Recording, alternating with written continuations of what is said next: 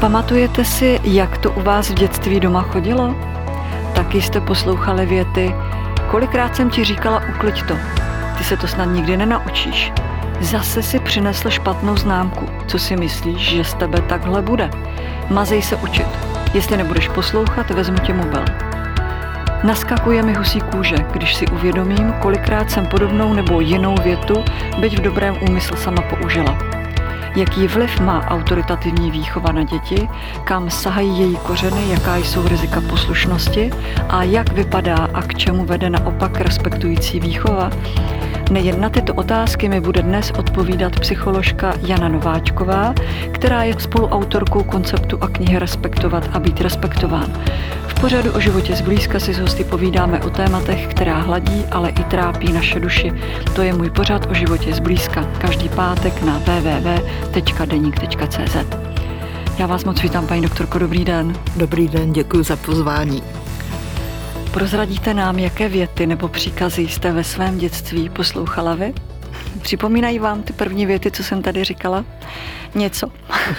Samozřejmě. Víte, já jsem to měla vlastně z, z každé strany jinak. Otec byl velmi autoritativní, používal i tělesné tresty, ale maminka ta byla naopak velice respektující. A pokud jde o ty věty, asi nejhorší byla věta, kterou táta říkával poměrně často, dokud tě živím, budeš poslouchat. Poslouchala jste? Poslouchala. Pamatuji si, že ve mně vyvolávala ta věta takový pocit bezmoci, ale taky i jakési viny já vím, že to táta tak nemyslel. On nemyslel to jako výčitku, on tím asi chtěl té své představě o důležitosti poslouchání dodat nějakou vážnost či legitimitu. Eh, ale eh, já jsem měla z toho takový špatný pocit, že mě někdo musí živit, že jsem na obtíž. Ale slova mají docela velký vliv takže to docela poškozovalo náš vztah s tátou. Maminka toto nikdy z úst nevypustila, ta si nikdy nic nevynucovala, takže eh, jsem v dětství opravdu měla poslouchanou eh, jak teda tu mocenskou, tak respektující komunikaci. Paní doktorko, můžete nám hned na začátek upřesnit vlastně pojmy, co je autoritativní výchova a co je ta respektující výchova? Eh, ráda, protože eh, vždycky říkám, že je třeba si vyjasnit pojmy, abychom pod stejnými slovy rozuměli to tež. Eh, k výchově se ještě samozřejmě dostaneme. Ale nejdřív bych chtěla vyjasnit ten pojem mocenský vztah a respektující vztah jako dvě základní formy mezilidských vztahů. A to nejenom teda mezi rodiči a dětmi, ale mezi lidmi vůbec. Lidé se samozřejmě mezi sebou liší v mnoha ohledech. Některé z těch odlišností avšak můžou e, znamenat ale výhodu či nevýhodu, jako například fyzická síla, inteligence, zkušenosti, majetek, společenské postavení a tak dále. A o mocenském vztahu mluvíme, jestliže tyto výhody využívám pro své cíle na úkor toho druhého, zejména na úkor jeho potřeb. Oh, podle toho, co jsem právě řekla, tak eh, si možná někdo eh, může ten mocenský vztah eh, představovat spíš jako násilné chování nebo zneužívání druhých. Ale ono to má mnohem častěji takovou zakuklenou podobu. Jestliže budu vidět druhé jako méně rozumné, méně zkušené nebo slabší, eh, tak eh, to můžu vnímat i tak, že mi to dává oprávnění nebo dokonce povinnost rozhodovat o tom, co je pro ně správné. Dokonce rozhodovat o nich a za ně. Eh, Vzpomínám si na eh, jeden citát od Žila Ferryho, což byl nějaký francouzský ministr školství někdy v 19. století. A ten tvrdil, že eh, nadřazené rasy mají právo dohlížet na méně cené rasy. A že toto právo vyplývá z povinnosti civilizovat rasy méně cené. No, stačí, abychom za ty méně cené rasy dosadili děti a máme tu autoritativní výchovu jako vyšitou. No, rozumím tomu, takže mnozí rodiče to mohou chápat jako určitým způsobem naplnění rodičovské povinnosti nebo ty funkce. Ano, ano. Je to tak. Než jsem se s vámi, paní doktorko, potkala, udělala jsem si soukromou anketu Ale... a ptala se lidí na ulici, eh, jakou si prošli výchovou bezmála. Všichni odpověděli, že přísnou. Eh, a na další otázku, jakou výchovu preferují u svých dětí, tak mnoho z nich odpovědělo, že by byli rádi méně přísní než rodiče, ale že to moc bez té přísnosti nejde, protože chtějí vychovat z dětí slušné lidi a také zdůrazňovali dobré vzdělání. Tak jde to bez té přísnosti nebo nejde? Samozřejmě, že jde. Víte, ale když něco odstraníme, eh, tak potřebujeme to nahradit něčím jiným. Jako jenom tím, že odstraníme tu direktivitu, příkazy, zákazy, tresty, odměny a pochvaly, co jsou celkem základní nástroje autoritativní výchovy, eh, tak se můžeme dostat dokonce jako na protipol, jo, ke vše dovolující výchově nebo bezhraniční výchově. Ta je ale taky nerespektující protože neposkytuje těm dětem podporu dospělých a nej, ty dospělí tam nefigurují v tom seznamování se se světem správným způsobem. A ono to děti vlastně strašně přetěžuje, jak teda po té kognitivní stránce, tak emočně a má to opravdu řadu negativních důsledků. Takže opravdu bych eh, tady chtěla jasně říct, že respektující výchova není všedovolující výchova. Všedovolující respektující výchova patří k nerespektující výchově. No. Eh, vzpomněla jsem si teď na jeden eh, příběh z 90. let, kdy na jedné škole vyhlásili, že když teda máme už teda tu demokracii, tak zruší o přestávkách na chodbách dozory. No, ono to dopadlo tak, jak to dopadnout muselo. Ty děti se samozřejmě chovaly jako ty přísloveční psy utržení ze řetězu. Takže vedení školy si řeklo, že děti na tu demokracii nejsou ještě zralé a zavedlo ty dozory jako zpátky. No, jenomže ono u žádnou demokracii vůbec nešlo. Vlastně ty učitelé se zrušením těch dozorů chovali taky mocensky. Oni to rozhodli. Jo? E, ne děti. Oni to rozhodli za děti, aniž bych se jich zeptali jako rovnocených partnerů, jak to vidí oni a jak se schovat bez těch dozorů, co navrhují a, a tak dále, jak zachovat bezpečnost. Prostě jim jen odevzdali moc bez jakýchkoliv pravidel. Hmm. Eh, mnoho lidí vidí vlastně respektující výchovu někde mezi autoritativní a všedovolující výchovou, ale to je opravdu chybná úvaha, protože zatímco u autoritativní i bezhraniční všedovolující výchovy má vždy jeden navrh. Že jo? U autoritativní výchovy je to rodič, u té všedovolující výchovy je moc na straně toho dítěte tak u respektivující výchovy jsou jiná východiska. Je to zcela jiný postoj k druhému člověku, postoj založený na respektu. Rozumím a napadá mě, že pod slovem respekt nemusí všichni chápat přeci to tež. Můžeme si tedy říct, co je to respekt a respektující vztah? Mm-hmm. Eh, jeden asi ten nejvíc rozšířený význam je úcta, vážit si někoho za něco. Eh, v našem konceptu respektovat a být respektován, eh, ale vycházíme z toho, že respekt znamená především ohled. A ohled na tři základní oblasti. První je ohled na odlišnost druhého u, třeba u nevidomého člověka beru ohled na to, že nevidí, ale nezneužívám toho, přizpůsobím své chování tomuto faktu. Uh, ohled na odlišnost druhého mi hlavně ale zabraňuje, abych se ho snažila měnit. No, samozřejmě dávám najevo, když mi něco na jeho chování vadí, ale eh, jak se říká, nepřitesávám ho k obrazu svému což rodiče dělají velmi dělají často. Velmi, ano. velmi často. A nechceme to dělat ani u partnera, nebo neměli bychom to dělat takhle, ani u partnera, ani u dítěte, ani u nikoho jiného. Hm. Eh, ta druhá oblast eh, respektu eh, je ohled na potřeby. Na potřeby druhých a také na jejich emoce. A emoce to jsou vlastně takové signálky, eh, jak jsou ty naše potřeby uspokojovány nebo nejsou. Eh, součástí zralé osobnosti eh, je takzvaná frustrační tolerance. To je schopnost vyrovnat se s tím, že uspokojení potřeb přijde třeba o něco později. Děti se tomu samozřejmě potřebují učit, ale dlouhodobé neuspokojování potřeb, zejména v dětství, má vždy neblahé následky.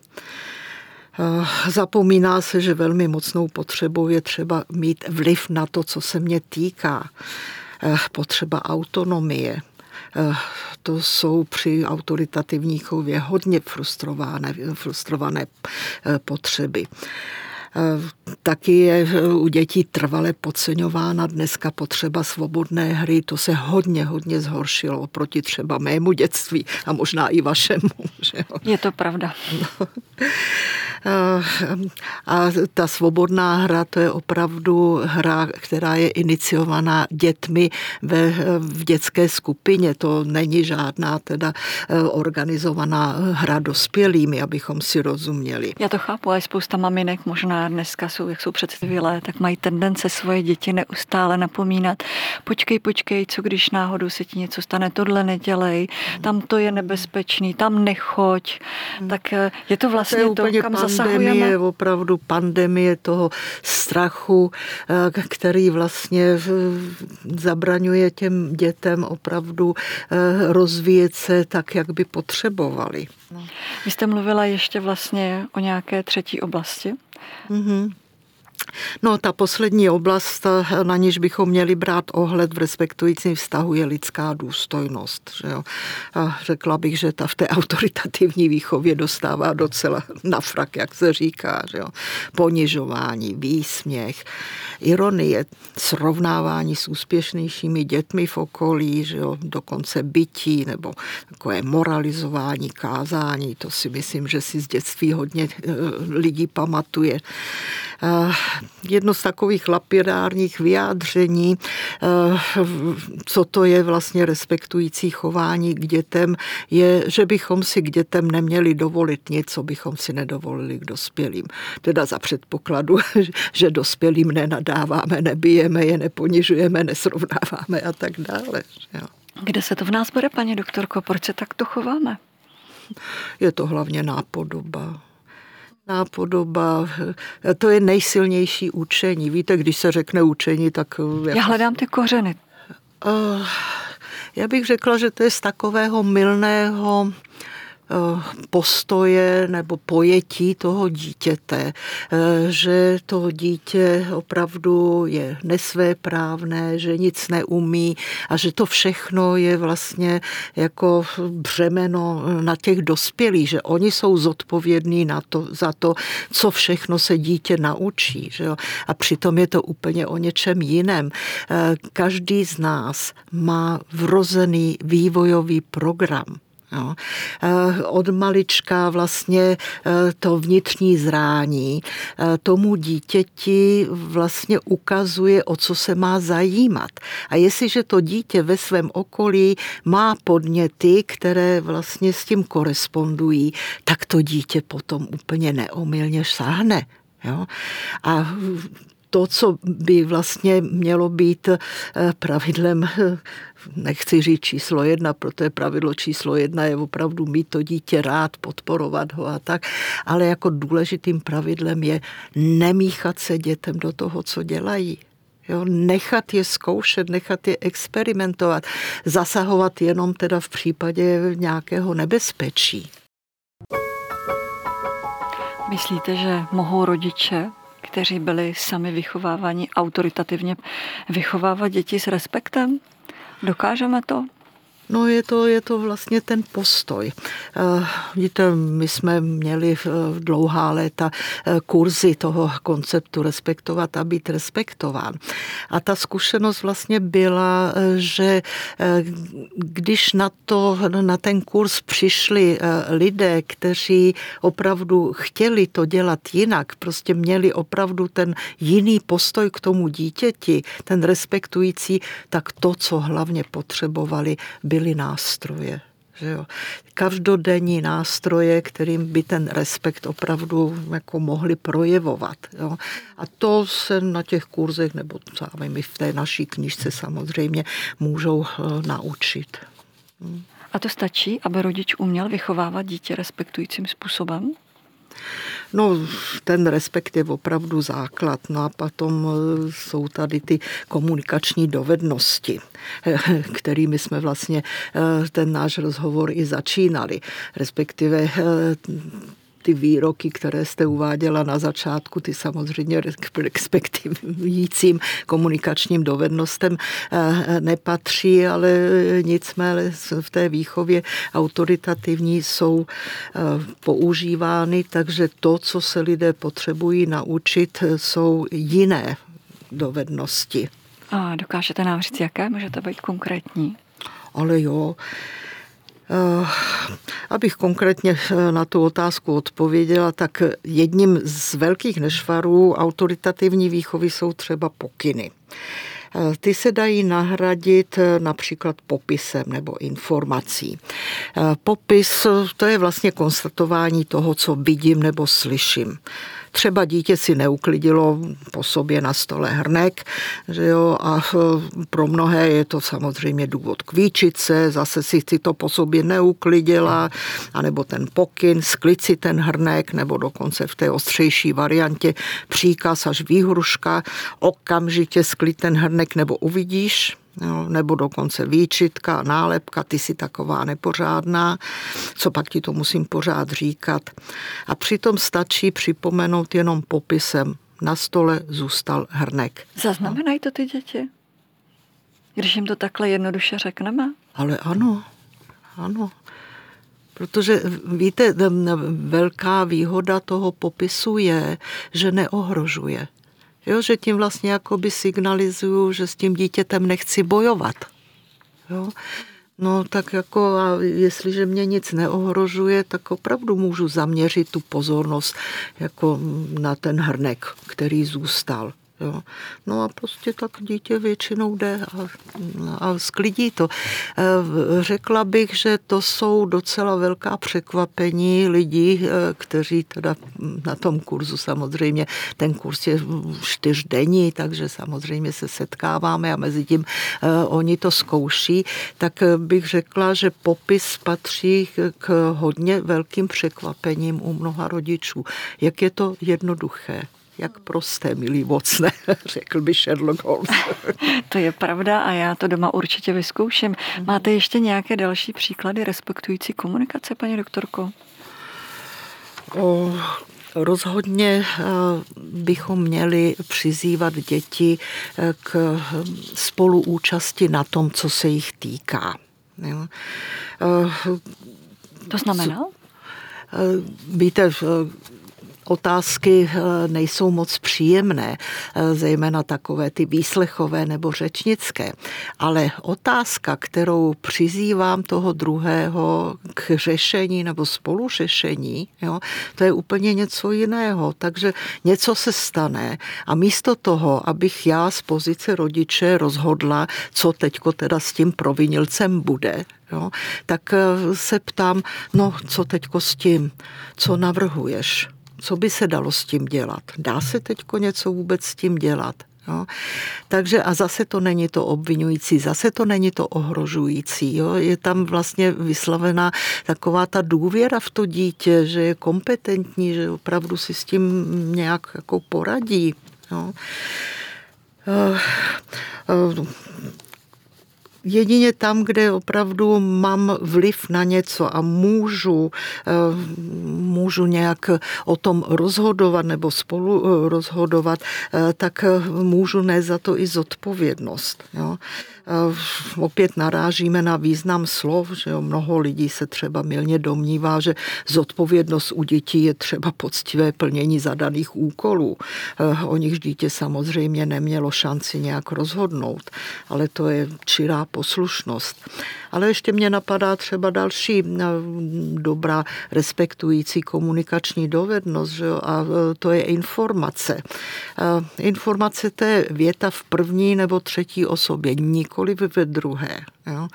Ta moje respektující maminka eh, nikdy neříkala, udělej to tak a tak, nebo dokonce musíš to tak a tak udělat. Že jo. To je ta druhá osoba, ty musíš. Jo ale naprosto automaticky říkala, eh, tak jak jsem to slýchávala i vlastně od babičky, tedy od její matky, já to dělám takhle. No.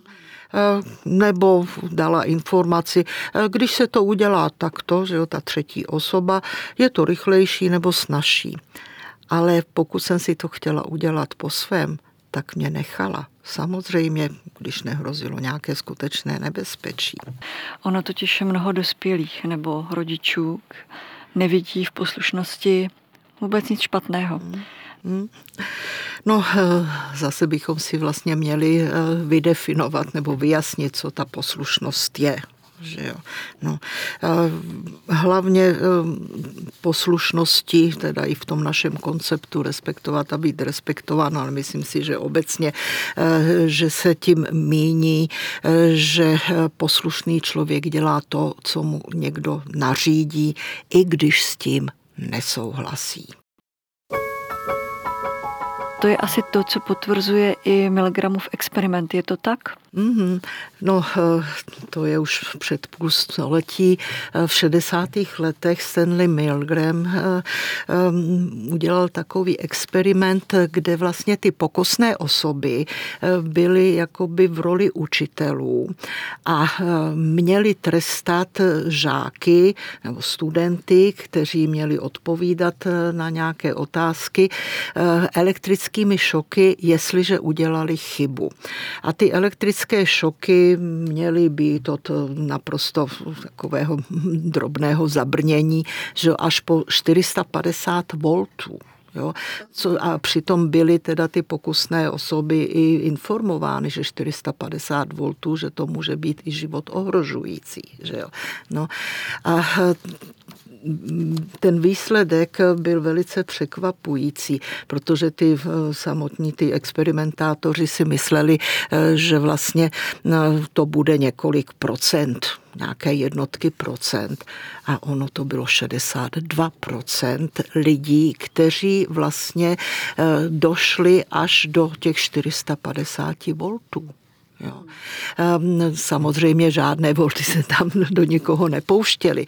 Ehm, tam byli vlastně jakoby najatí herci, který vždycky podle toho, jak eh, silný ten elektrický šok eh, vlastně jakoby ta pokusná osoba uštědřila, tak podle toho vydali ze sebe nějaké zvuky, posléze prosili, aby teda se to ukončilo a tak dále. Že jo? A když teda váhali ty pokusné osoby, tak se tam vždycky objevila teda ta autorita v tom bílém plášti a jako lakonicky jenom řekla, že to je experiment a že je třeba pokračovat. Těm lidem nic nehrozilo.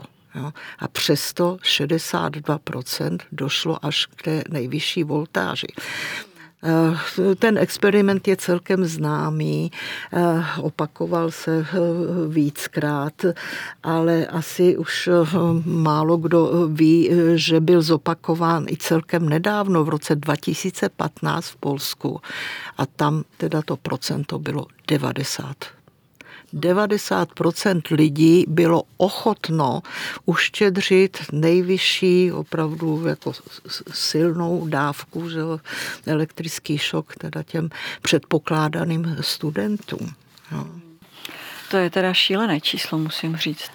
Eh, takoví lidé mají dost no, psychosomatických obtíží. Eh, takoví lidé bývají využívaní, protože oni nedovedou odmítnout, neumí říct ne, a to i v situacích, kdy se skoro teda hroutí z přetížení. Že jo. Eh, hodně jsou navázaný na rodiče, což teda v partnerských vztazích není žádná výhra samozřejmě. Jo. A potom další oblast je třeba pracovní oblast. Jo.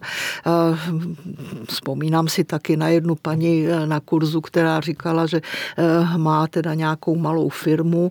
Říká, víte, a mám tam jako pár zaměstnanců a to jsou všichni poslušní lidé a to je katastrofa, protože když se spletu, tak oni mě neopraví. Jako když přijdu s nějakým nápadem, který není zrovna nejlepší, oni nic na to neřeknou. Jo. No a potom ta celospolečenská eh, oblast, že jo, eh, ono se ne nadarmo říká, že poslušní občané jsou snem každého diktátora. Jo. No, eh, poslušní lidé nepoužívají nebo ani nemají kritické myšlení. Takže řekla bych, že poslušnost je vysoce riziková záležitost. Jo ale eh, z nějakého důvodu eh, si lidé myslí, eh, že u dětí je to v pořádku a že nějakým zázrakem potom úderem 15. nebo 18. roku, jo, jako se z toho poslušného dítěte stane zodpovědný dospělý. Jo. Proč chvála škodí, paní doktorko? No, v 70. letech minulého století eh, byly, eh, byly začátky takových experimentů, eh, které měly jako potvrdit de facto jako ten předpoklad eh, všech mm, nebo většiny lidí, eh, že vlastně odměnou a pochvalou, že se zvýší výkon a že teda eh, se dokonce zlepší vztah k nějaké teda té činnosti. A ono to bylo úplně jinak. No. K velkému překvapení se zjistilo, že nejenom ty odměny jako nezvyšují výkon, ale oni ani e, nezvyšují zájem o tu činnost. A ono je to vlastně e, docela logické. Jo? Když si vlastně když někomu nabízím e, odměnu za něco, tak mu vlastně jakoby říkám, v psychologii si tomu říká skryté poselství, že ta činnost sama o sobě vlastně nemá valnou cenu. Protože kdyby ta činnost sama o sobě za něco stála, jo, tak nemusím odměňovat.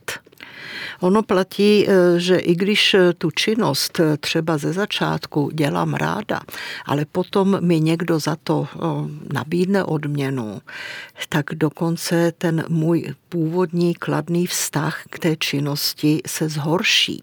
Jo. A když mi potom už nikdo tu odměnu nenabízí, no tak jako proč bych vlastně tu činnost dělala? A v rámci té pochvaly? Pochvala je v podstatě slovní odměna, takže má úplně stejné výsledky. Takže ty jsi šikovná, že jsi to takhle hezky namalovala, je špatně. ano. šikulky jsou špatně, opravdu hmm. špatně. Jo.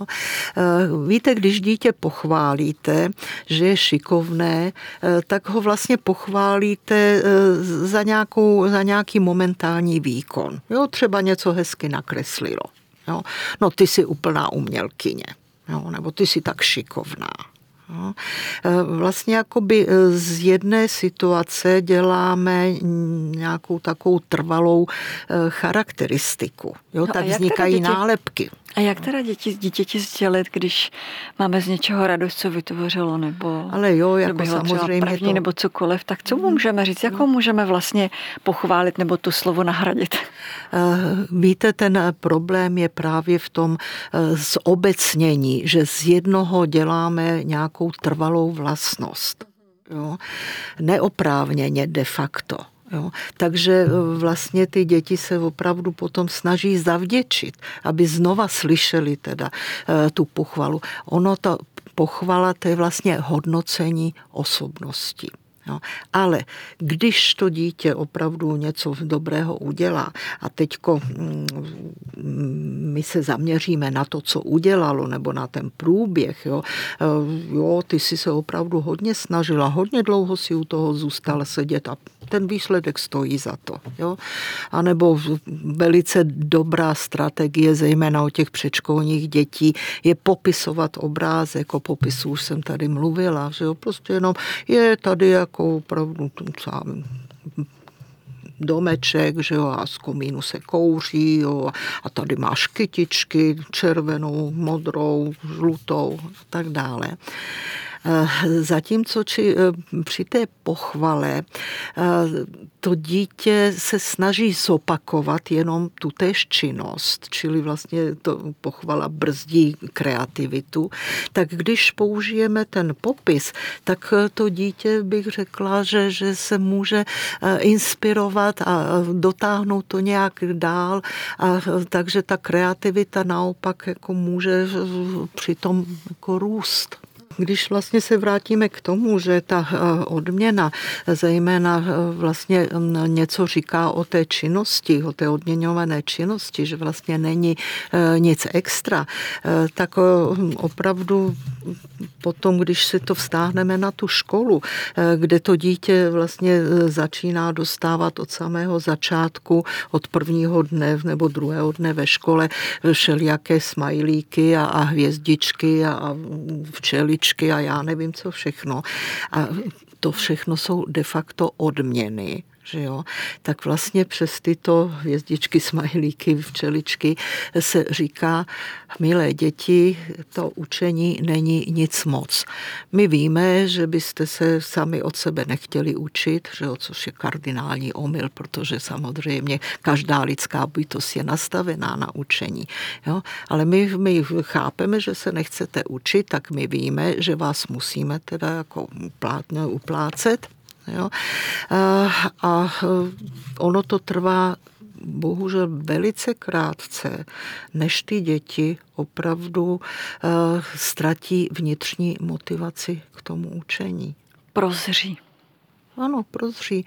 Nejde, škola není o učení, škola je o známkách. Jo? Trvá to šest týdnů, dva měsíce, Některé děti jsou odolnější, vydrží déle. Jo? Ale to jsou potom ty situace, kdy opravdu eh, paní učitelka přijde s něčím, jako eh, děti budeme dělat to a to a děti se jí zeptají, no a bude to na známku paní učitelko? Ne, nebude. Hm, hm tak proč to máme dělat?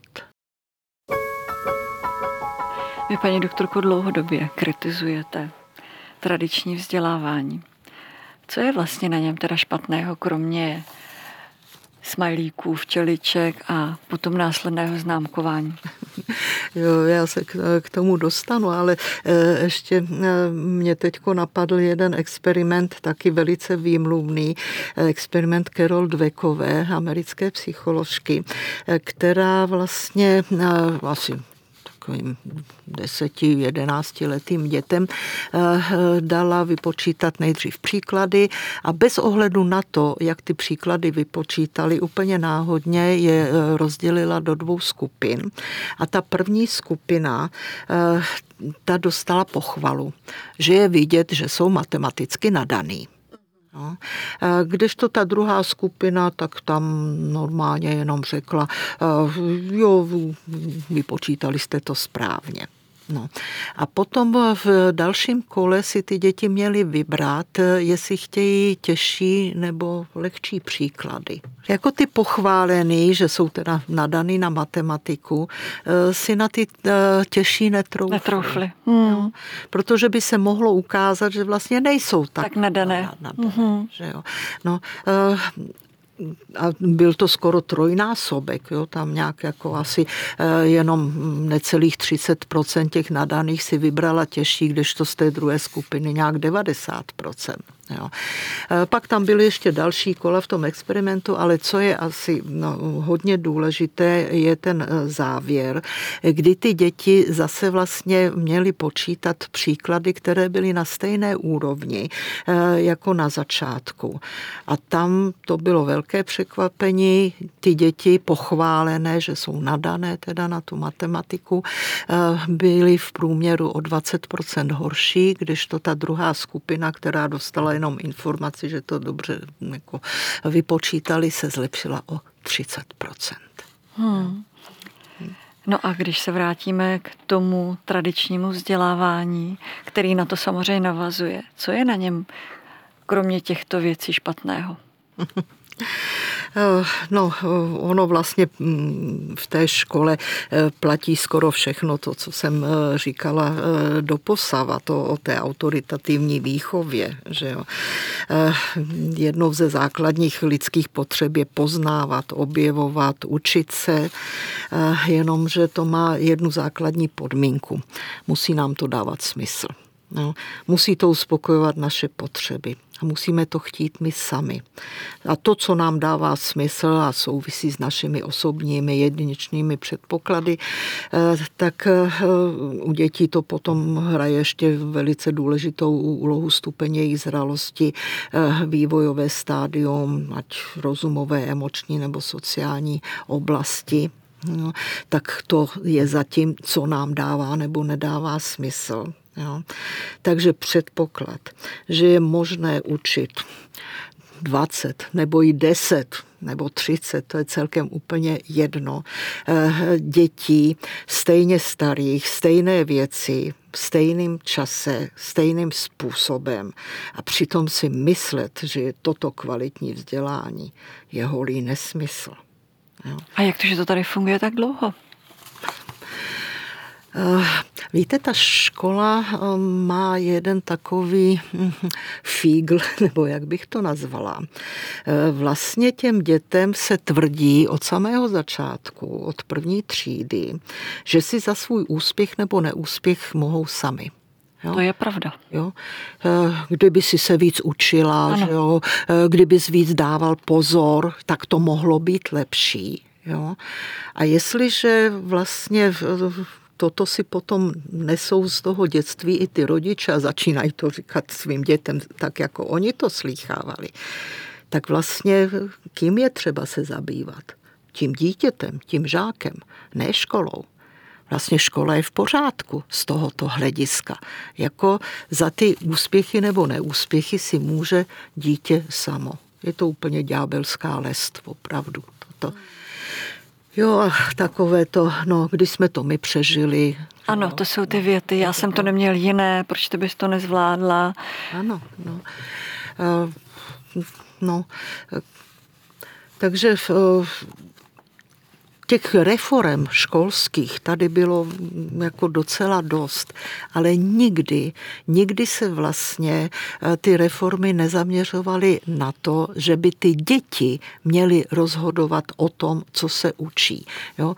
Eh, další věc, proč to vlastně tak jako strašně dlouho přetrvává a ty změny jsou takové obtížné. Eh, řekla bych, že, že tak jako snad 98% obyvatelstva je přesvědčeno, že někdo moudrý opravdu ví, co se ty děti v tom, té škole mají učit.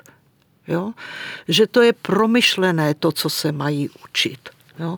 A že kdyby se to neučili, tak je to něco špatného, co je ochudí do života. Mohli by vám samozřejmě oponovat eh, rodiče nebo i pedagogové, eh, kde vy si berete tu jistotu, že učit děti podle nich je to správné a ne podle těch osnov, které jsou tady desítky let. Eh, řekla bych, že ty eh, argumenty dneska už opravdu jsou jak ve vývojové psychologii, tak jako z neurověd. Opravdu eh, dneska je mm, přijímáno obecně, že skutečně, že se rodíme s tím individuálním vývojovým programem, jo, který potřebuje, aby našel ve svém okolí opravdu ty podněty, které eh, zapadnou. Jo, já to, tomu říkám, že to je něco jako zámek a klíč. Jo? A když eh, tam strkáte jiný klíč, tak je to špatně. A ten jiný klíč je třeba to, že, že se toto dítě učí předčasně nebo později. Jo? A nebo eh, se to vlastně kvůli svým nějakým um, osobnostním nebo, nebo kognitivním stránkám nemůže vlastně vůbec naučit. Jo. Víte, já jsem začínala svoji jako, praxi v, v psychologickou, v pedagogicko-psychologické poradně a dělali jsme tam předškolní prohlídky když jsem tam měla dítě z horšího prostředí nebo prostě mělo nějaké drobné eh, problémy, třeba mm, v řeči nebo výslovnosti nebo co já vím, motorický neklid a tak dále, špatná pozornost. Jo. A ono muselo jít do té školy. Tak eh, já si pamatuju, prostě ten pocit byl, jako když asi eh, lékař vidí na rengenu rakovinu. Že jo. A, a to dítě prostě tam e, šlo na devět let neúspěchu. A my už jsme tady mluvili o těch základních lidských potřebách a takže opravdu prostě ta potřeba úspěšnosti Jo, je vrozená a teď máte frustrovanou potřebu úspěchu 9 let, jak se to podepíše na tom člověku? Chci se zeptat, když se bavíme o školství, jaký názor máte na inkluzi, která tady u nás byla zavedena? Eh, inkluze v podstatě nemůže eh, uspět eh, v tom nastavení systému, kdy je to prostě to raz, dva, tři všichni tak stejným způsobem. Že jo? Jo, a ještě se to vlastně hodnotí. Jo? Do jaké míry eh, tomu povinnému penzu eh, vlastně toho učiva eh, to dítě odpovídá nebo neodpovídá. Víte, ta škola je vlastně velice neefektivní a drahé zařízení. Jo? Protože jsou jakoby, eh, příklady z toho, že, že právě v těchto svobodných školách eh, jsou děti schopni, když se proto rozhodnou, naučit se matematiku eh, celé základní školy prakticky v rámci deseti slovy deseti hodin jo, plus teda samozřejmě procvičování a tak dále, ale pouhých 10 hodin nějakého výkladu, když je tam vnitřní motivace, když je tam ta zralost říká psycholožka Jana Nováčková. Moc vám děkuji, paní doktorko, za návštěvu v pořadu o životě zblízka. Přeji vám, našim dětem, ale i našim posluchačům mnoho sil, respektu a svobody, která je tak důležitá. Děkuji. A vám, milí posluchači, děkujeme za přízeň a pokud máte tip na zajímavé téma nebo příběh, můžete mi napsat na e-mail bohumila.cihakova.cz Od mikrofonu vás zdraví Bohumila Čiháková a můj dnešní host Jana Nováčková. Děkuji a nashledanou. raskledano.